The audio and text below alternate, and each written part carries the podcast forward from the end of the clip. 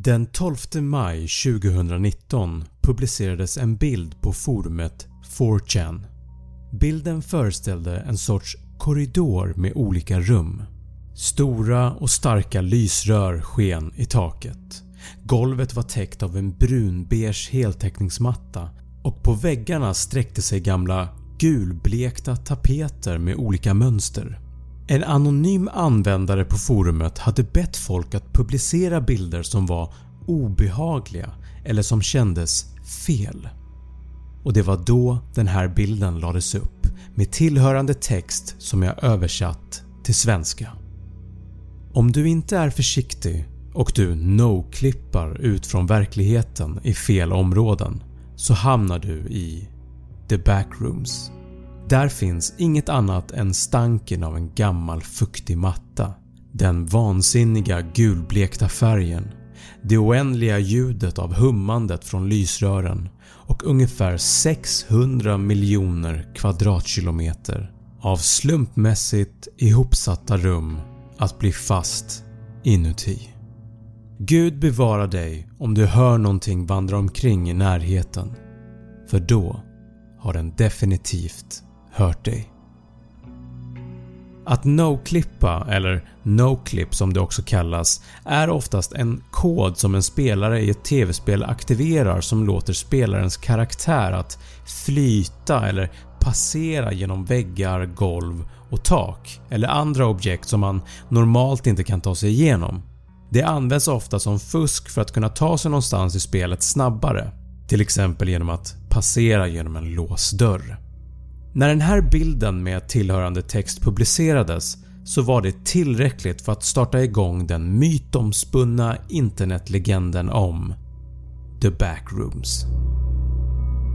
Kortfattat kan man säga att The Backrooms är en fiktiv plats som människor kan av en olyckshändelse trilla in i, eller no-klippa sig in i och gå vilse där inne, eller till och med bli instängda. Lite som en parallell värld. Till en första anblick så kanske The Backrooms inte verkar så skrämmande, eftersom det i princip ser ut som tomma kontorslokaler med långa korridorer, fula tapeter och en tråkig matta. Det som kanske är skrämmande med The Backrooms är just att det är så tomt. Det är som, precis som namnet antyder, att man hamnat i bakrummen i en gammal kontorsbyggnad eller i ett köpcenter. En plats som känns ofärdig och ovälkommen. En plats där man inte ska vara. Sen har vi ju det faktum att det finns någonting där inne med dig. Och varje sekund som går så ökar risken att du kommer stöta på det. Vad det nu än är. The Backrooms-universumet har expanderat väldigt mycket sedan tjugonitton och fått flera våningar eller nivåer där miljöerna är olika och också olika varelser som stryker längs korridorerna. Det finns nu tusentals olika nivåer.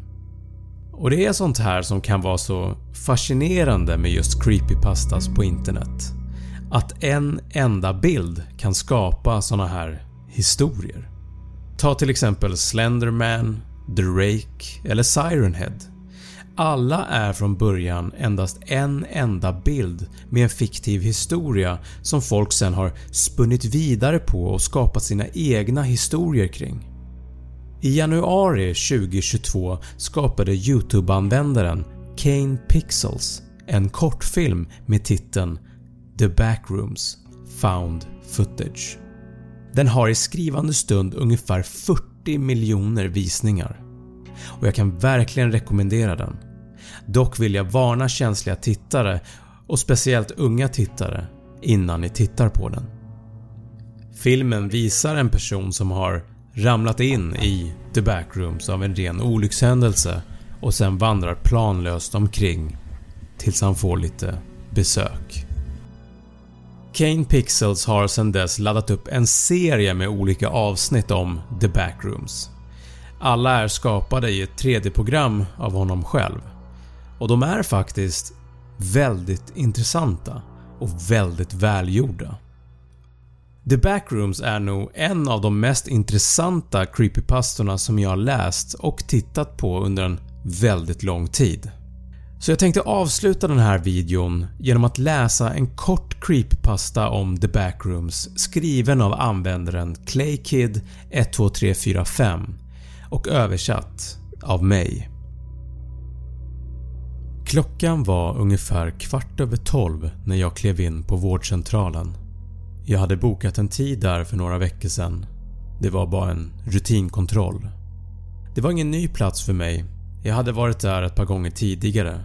Men konstigt nog hade platsen en udda, nostalgisk känsla över sig. Som om det var en plats från min barndom eller något. Och jag kunde inte precisera exakt vad den här känslan var. Eller var den kom ifrån.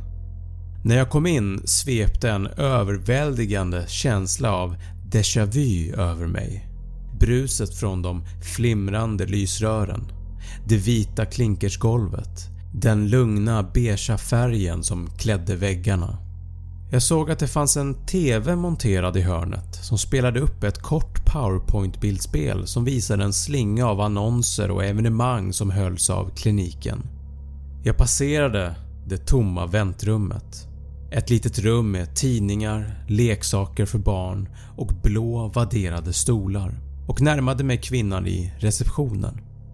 Hon satt i sin blågråa kontorsstol och tittade på ett kalkylblad på samma dator som de har haft sedan tjugohundraåtta. Ursäkta, jag har ett möte med doktor Pebbins, frågade jag. Vilken tid, sa kvinnan i receptionen. tolv och trettio, svarade jag. Hon började att skriva något på sitt tangentbord. Ah, ja just det, svarade hon. Gary Johnston. Mm. Ja, jag ringer läkaren och berättar att du är här. Du kan fylla i det här så länge. Hon gav mig ett papper som innehöll ett simpelt ifyllningsformulär. Jag gick tillbaka till väntrummet, tog plats och började att fylla i formuläret. Jag var ungefär halvvägs klar med att fylla i min information när jag sjönk längre ner i stolen och lutade huvudet bakåt. Jag hade inte fått mycket sömn natten innan och jag var väldigt trött. När jag lutade mig tillbaka la jag märke till något mycket märkligt. Mitt huvud nuddade inte vid väggen. Det kändes faktiskt som att den gick in rakt igenom. Jag blev lite rädd, reste mig upp och tittade på väggen. Ingenting. Inte ett enda hål eller ens ett märke. Jag sträckte fram handen för att röra vid väggen och mina fingrar passerade rakt genom den. Jag tog några steg bakåt i ren chock. Vad i helvete var det där? Tänkte jag samtidigt som jag sträckte mig för att röra vid väggen igen. Bara för att se hur mina fingrar passerade genom väggen ännu en gång. Jag sträckte mig längre framåt och tappade plötsligt balansen, snubblade och ramlade rakt genom väggen. Jag landade på golvet med ansiktet först på en smutsig brun matta. När jag kom upp på fötter igen insåg jag att jag var i ett helt annat rum. Eller egentligen inte bara ett rum, snarare en uppsättning av rum som alla är förbundna med öppningar. Väggarna var täckta med en ful, gulbrun mönstrad tapet. Det fanns också en överväldigande stank av fuktig matta. Jag vände mig om och försökte föra tillbaka min hand genom väggen. Men den gick inte igenom. Okej, vad fan, muttrade jag. Jag tittade tillbaka in i rummet. Det fanns inga fönster, inga dörrar, ingenting på väggarna, förutom den där vidriga tapeten förstås. Det var helt tomt, bortsett från en blå stol i plast. Vid det här laget kunde jag känna hur en rädsla växte inom mig. Och den enda tanken jag hade som upprepade sig i huvudet var: jag måste komma ut härifrån. Jag började att springa genom rummen och försökte desperat hitta en utgång. men kunde inte hitta någonting. Det fanns ingen utgång. Var det här jag skulle spendera resten av min tid tills jag dog? Nej, det måste finnas en väg ut. Jag kan väl inte bara bli fast här? Så småningom skulle någon märka att jag var borta. Men det gjorde ingen. Långt borta kunde jag höra fotsteg. Men inte en människas. Åtminstone inte en normal människa. Vid fotstegen hördes också ett gurglande morrande. Som ett ilsket djur. Jag började att springa. Jag sprang så fort jag kunde från vad det nu än var som närmade sig mig. Jag ville inte ha något med det att göra. Jag sprang i vad som kändes som en evighet, men jag kom alltid tillbaka i samma rum som jag började i. Åtminstone såg det ut som samma rum. Inte för att jag kunde skilja dem åt. Så jag satte mig ner, besegrad. En känsla av rädsla fyllde min kropp när jag började att gråta. Jag skulle dö här. Jag är fortfarande där. Jag har inte kommit ut. Jag har accepterat mitt öde. Jag kan höra fotsteg. Jag undrar vem det kan vara.